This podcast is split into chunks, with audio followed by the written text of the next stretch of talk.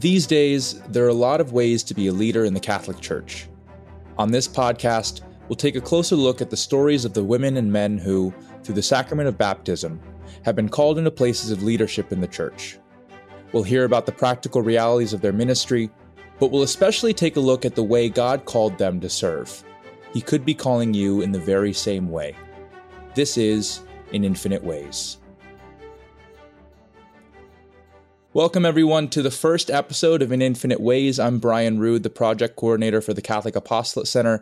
And today I'm excited to be joined by Bishop Frank Caggiano from the Diocese of Bridgeport. Uh, Bishop Frank has led the Diocese of Bridgeport since 2013 where he has prioritized empowering young Catholics, creating opportunities for dialogue amongst the faithful, increasing formation and catechetical resources and programs, fostering a spirit of accompaniment, and so much more. Uh, Bishop Frank uh, also serves on four committees for the U.S. Conference of Catholic Bishops, has spoken at three World Youth Days on invitation by Pope Emeritus Benedict XVI and now Pope Francis. And a point that I'm sure we'll get to at some point in our chat Bishop Frank is also a great lover of food and cooking. And our New York Mets, which for the first time in a long time uh, are a good team, and we can look towards maybe November baseball with them. So, Bishop, thank you so much for joining us on this inaugural episode of In Infinite Ways. Brian, I'm delighted to be here. First of all, we have to pray for the Mets because this is the critical moment, right? Right now. It's this time of the year. So we're praying. But yeah, I'm delighted to be here and uh, and to and I marvel at the project that you've come up with. I think it's a tremendous idea to see the different ways that God uses his people to foster his greater will, which is to bring people the joyful news of Jesus Christ. It's tremendous. Absolutely. Well, we're happy that you're our first guest. They're kicking off the series with you. Um, so that so to get to that, then could you just why don't you just tell us a bit about your story? How did you wind up where you are right now? That is a great question, my friend. I well, for those of who know me, um, and even if you don't know me from my accent, you realize that I'm a New Yorker. I was born and raised in Brooklyn, and um, in a time in Brooklyn's life, which is very different from what it is now, a time of neighborhoods, a time where I grew up with almost all my neighbors known to me. Um, it was an overwhelmingly Italian and Italian American neighborhood. So there was Catholicism everywhere, everywhere. We breathed it. And that that begins my story because as a little boy growing up, uh, uh, faith for my mom and dad, particularly my mom, was just everywhere in our lives. At the dinner table, in our customs, in the food we ate, particularly in, in the holidays and the holy days, in the education I had, which was with the Dominican sisters and the Jesuit fathers in high school. So Catholicism was not an addition to it was like the fabric of everything I knew growing up. And that's where I think in the end, this whole idea of a vocation kind of started percolating in my mind, right? There was an attraction to church. I remember as a little boy, of course, in those days, you could walk to church and, you know, no one would bother you. And I would sit in the church for hours in silence. And I was 10 years old, 11 years old, and I felt comfortable and I wasn't totally aware that the Lord was there in the tabernacle. I had an intellectual, but it was this time I spent with the Lord that kind of gestated in me. Yeah, he, he wants he wants me. I wasn't exactly sure what, but he wanted me. And then this idea of becoming a priest was just became clearer to me as time went on that I wanted to do something that, at least in my estimation, would have a real significant, lasting impact in people's lives. So after high school, I had the privilege of going to Yale. While I was at Yale, I thought to myself, if I really want to discern this vocation to priesthood, I should do it now before I before I graduate. And so I did. And I, as you alluded to, I graduated the college seminary, Brian, com- completely convinced that I was not being called to be a priest. that I wasn't, you know, God, and I, I, you know, you know me over the years. My personality is one that wrestles with things, right? It, that nothing comes quite easily. So I was, and so therefore I said to myself, no, I think, uh, I think I want to be married. I want to have a family because I love, I love family life. And so I, I worked for McGraw Hill, like you said, and it was a great time. But it was the time that helped me to finally discern that what I wanted was not necessarily what the Lord was asking of me. It was not what I needed in life. Mm. And then I returned to the seminary, and the rest is history. That I was, I served as a priest in Brooklyn, and then auxiliary bishop in Brooklyn, and now the bishop of Bridgeport, which for me is a tremendous privilege and honor. And it's amazing that nine years have gone by. It's like yesterday. So that's kind of like the journey. We could get into a lot of the details, but it was just all along the way. I always doubted. I always second guessed. I always put to the test the question of whether the Lord was asking me to be a priest. And every single time it rang true that that was ultimately what he wanted. Hmm. Mm-hmm. So you spent uh, what about a year and a half kind of working out in the world right can you f- for people I, I, would say especially i mean i work you know i work with college students right. on a day-to-day basis right so lots of young men and women who are discerning and mm-hmm. and discerning while right studying business or studying biology yeah, or studying exactly mm-hmm. um, and even those who have gone out in, into the world and worked so can you talk a little bit about what was that process like for you to be discerning while also being in the world, working your job, and trying to f- hear the voice of the Lord in all of that, to see the beauty in what you were doing, right? And the right. goodness that He was bringing out of it, but also seeing this call that the Lord had mm. for you. Well, Brian, it's it, again, it, I would be, I would not be telling the full truth if I said that I left the college seminary still actively discerning a vocation to priesthood because I was convinced that was not the case. So when I, within six weeks of leaving the college seminary, I landed the job at McGraw Hill as the sales representative for the Gregg division. So I had immediately turned my attention to say, well, this is going to be my life as a layman. And I was more interested in finding out if there was someone out there, some girl that God had foreseen could be my wife and put up with me, and we could have like a family. It'd be great. and the job was perfect because I had clients in the larger metropolitan area. I traveled the country for, for training and professional development. I had a district manager in Massachusetts who was a wonderful man, almost like a father figure to me because I was only 22 years old. Hmm. But like everything, like the hound of heaven, as much as I said, this is my path now, every once in a while, because I would still go to mass, of course, every Sunday, there were these, these, in my mind, I would hear, I would feel, I would look at the priest and say, but why aren't you the, like, is that where I'm supposed to be? And I always dismiss it.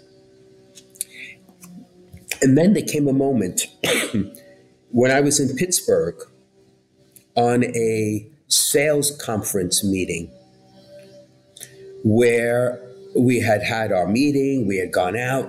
there was a group of us of similar age. We just had a grand old time. Go back to the hotel. It was close to midnight, went to bed, and I woke up about an hour and a half later. And I was perspired, absolutely perspired through and through. And my first inclination was to say, My goodness, am I having a heart attack? Mm. And then when that said, no, of course not, you're not having a heart attack. And then all of a sudden, it was like it was literally in front of me. And the question that came to mind, which was simmering for months, is do you really see yourself doing this your whole life? Hmm. And in that moment of, I'm going to say, grace to weakness, I finally admitted to myself the answer to that was no that there was something else the Lord wanted of me. And that's the moment when the discernment for vocation to priesthood became much more to the forefront. And within a few months, four or five months, I come to the conclusion it was time to go back to the seminary. So the Lord literally took me and shook me, right? Now that doesn't happen to everyone, but because I'm stubborn, I could be even obstinate.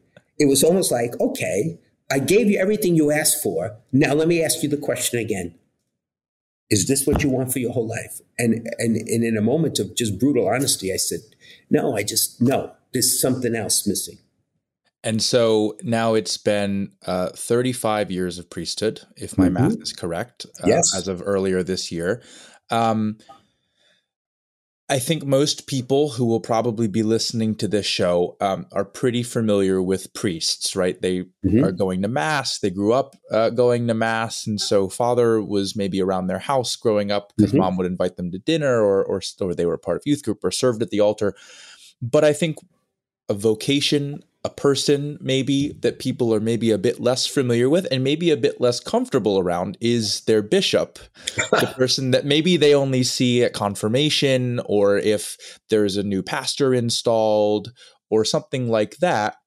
Um, so you have been the ordinary of the diocese of bridgeport since 2013 right. Uh, can you can you say a little bit about a what does it mean for you to be a bishop, this call to be a bishop, but also what would you say to uh, the the members of the faithful who are maybe a bit apprehensive of um, mm-hmm. their bishop or trying to get in contact with their bishop or just seeing mm-hmm. their bishop as really the shepherd of their flock, which is something that I think you have put so much emphasis on in your time, mm-hmm. certainly in Bridgeport, but also uh, mm-hmm. in Brooklyn, of, of really being a shepherd.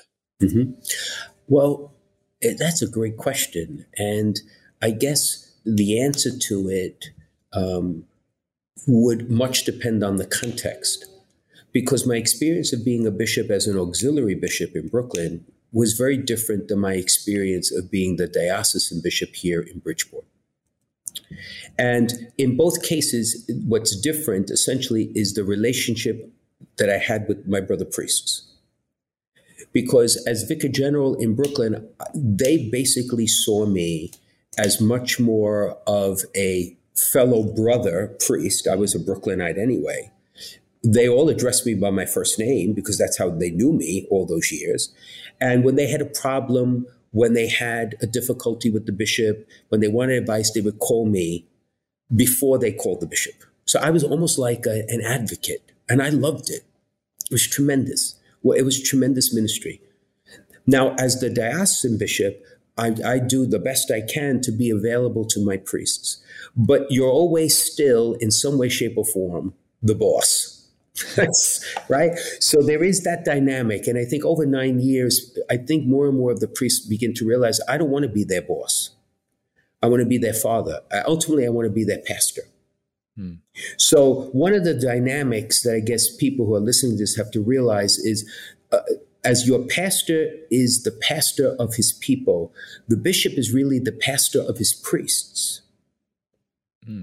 So, there's a unique relationship that should exist there, which unfortunately, because of the terrible scourge we have lived through, which is the sexual abuse crisis, many times that relationship has, has been uh, hurt even if the bishop has no role in any of that, obviously, it's simply because there has been much institutional friction.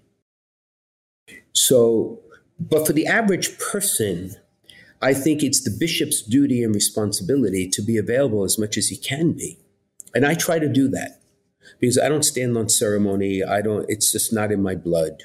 And, you know, I can't tell you the amount of people who have my email address who have my cell phone, who call me out of the blue. and they'll start with, Do you remember me? Uh, maybe not. but, but because I revel in that. When I look back on my 35 years as a priest, some of the happiest years I had as a priest was when I was the pastor of St. Dominic's in Brooklyn. And the reason I say that, Brian, is because I had a family there. I mean, I was with all of those people you know, in good times and bad times, every Sunday in the celebration of the sacraments. As a bishop, you don't have that as much because you're kind of like going from parish to parish.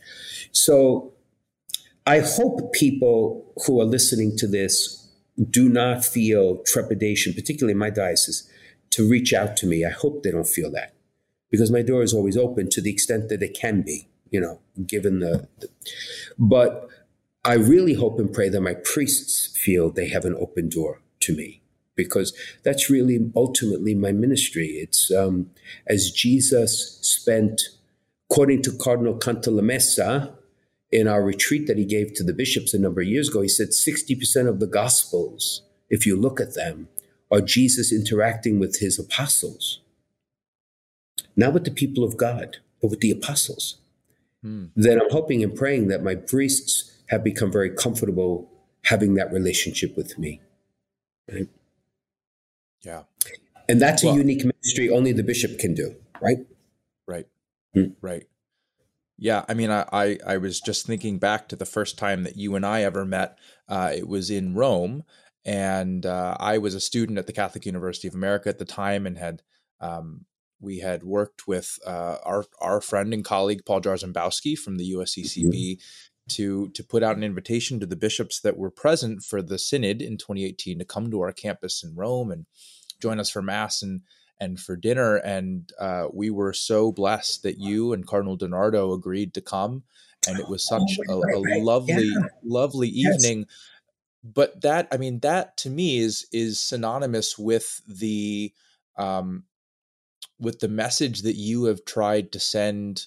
Certainly, the people of the Diocese of Bridgeport, um, but I think the the the wider church for those that pay attention um, to you um, or or to the to that message, which is really the message I think that the Holy Father is, has been trying to instill within the church. That is being with the people, right? Pope Francis talks about smelling like the sheep, and so I really marveled that while you and and the cardinal were there for this synod on young people and the faith and vocational discernment that you took the opportunity to go spend an evening with young people to talk about the faith mm-hmm. and to be witnesses to the priestly vocation for mm-hmm. for them um, and i said in, in your intro that you've dedicated uh, a lot of your time and your thought to empowering the young people of the church why is that important to you? Why has that been such a focal point of your uh, episcopal ministry in the diocese of bridgeport?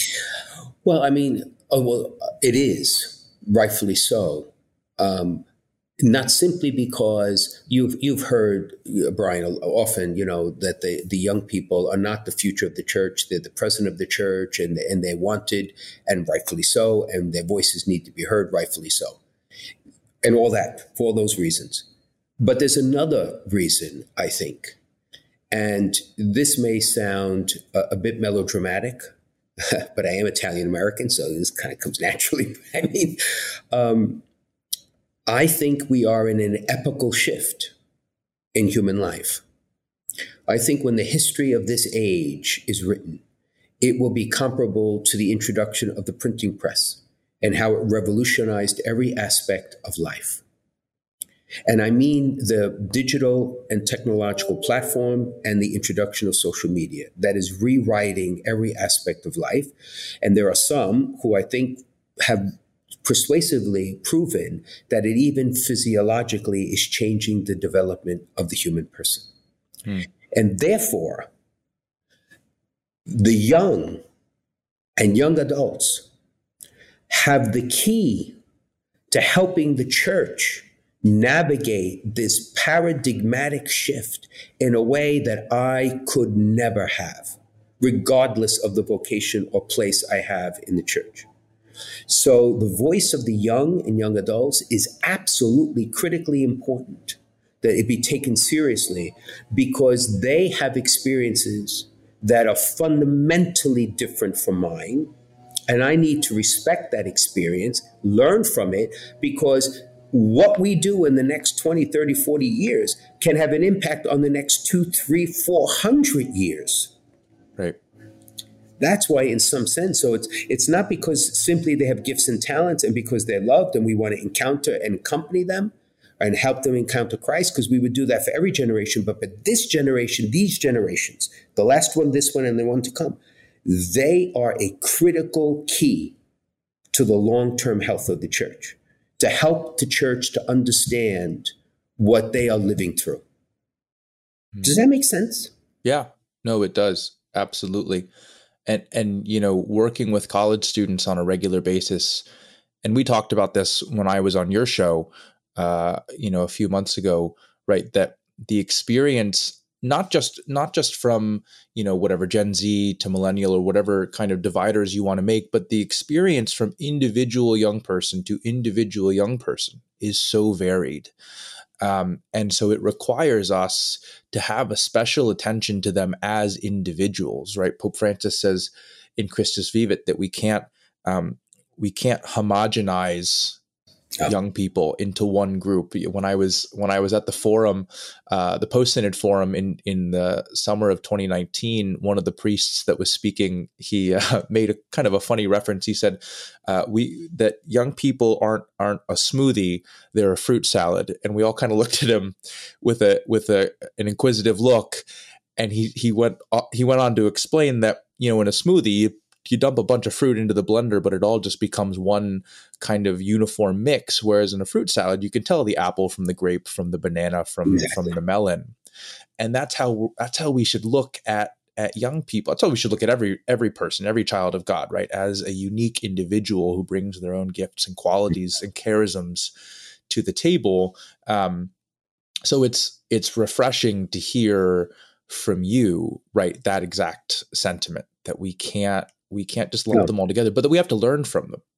And, and if I may, not only, uh, yes, learn from them and also uh, ask them to take leadership in helping us to decipher how do you create the opportunities for the touch points of encounter with Jesus Christ that may be different than the ones I had when I was 20 years old. Like you alluded at the beginning, you know, for, for me, the touch points of encountering Christ were basically many of them came from the culture of which I come from and all of the rituals that accompany that culture. And a lot of it revolves around food. It around it revolved around shared meals and all of what the holidays came to mean, which was more than just the meal, but the meal symbolized a lot that was almost pre-conscious. It's a strange way of looking at it. But you encounter Christ, we all do through the mind, through the heart, through the will, through the community, and then through the, the rituals of the church, the sacraments, the sacramentals, and then there are the, the rhythms of life, nature, all there's so many different ways. So I guess my right now, a young person, I wonder to myself, what are the opportunities to encounter Christ that are new that I didn't have? Hmm. That the church should be saying, okay, let's go through this door for the first time and explore how we could say, because remember, to actually encounter Christ is an act of grace. It's not my doing, it's not your doing, but we just set up the opportunities. We set up the, if you will, the, the, the, the possibility. And then the Lord moves however the Lord wants, right? In the end. Right. And that's where I think we're in a whole new world, right? And I'll give you a perfect example of what I mean. I marvel at the fascination and love that's being built up among young people, a, a, growing number of young people, for the traditional rituals of the church. Because I barely remember them. I've had no, no recollection of them. And I grew up in a church where I find great solace and beauty and comfort in the rituals, in the English and all that. And yet, it seems like there is growing a touch point for encounter that I did not have. So, sh- how does the church respond, right? Without without suggesting that all the history that we've had in 50, 60 years goes out the window, because you can't do that, right? And community, my community was literally when I walked out the door. Now you build community online as well as out the door. So, how do you do that? So I'm as much a student now as I am a teacher hmm. at 63 years old. Is that funny? uh, which is both humbling and liberating. Because when people say, all right, so Caggiano, what are you going to do about this? I say, I, I, I don't know. We have to figure it out.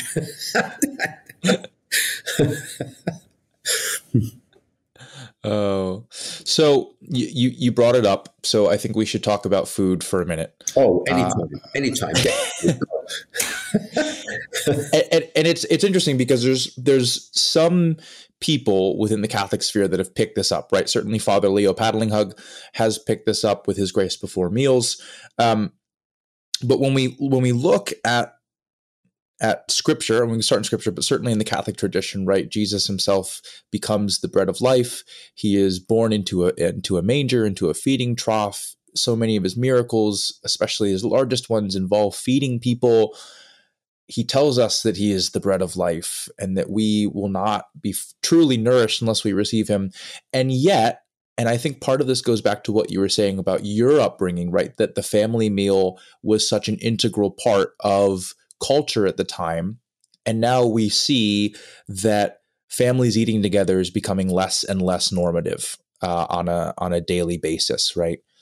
So, can you say a little bit more about how food for you has been a touch point of the faith, and and what can we do as not only as young people, but what can we do as the church in this in this 21st century to bring food back into the conversation that we have about the faith? Uh, it's essential. It's absolutely essential that we figure out a way to, to do that. And why do I say that? Um, because when I look back on my upbringing, when we gathered to eat together as a family, particularly on Sundays, it wasn't so much to to to share the the you know the great food. My mother was a great cook. The great food that she would produce. I mean, literally, it was amazing. But it was the time when we could actually talk to one another, which sometimes meant yelling at each other. It sometimes meant fighting with each other. And sometimes it meant even crying with each other. But it was the community that food created that was actually the greater gift. And you mentioned before the domestic church. Well, what type of church is a church that doesn't come together?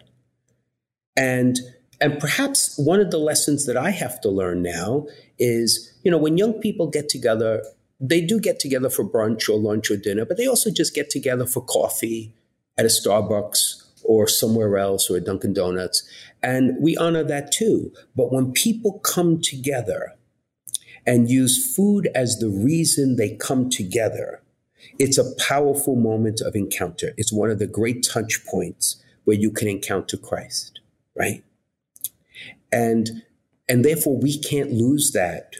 We can't lose that. We can't become a, a sea of just individual persons who just share a common roof and and and not to sound as I, I certainly don't want to be judgmental please god because i have enough to answer for but if a family says they're too busy, well, then do something wrong. They are they're hmm. making mm. the wrong choices. It's as simple as that.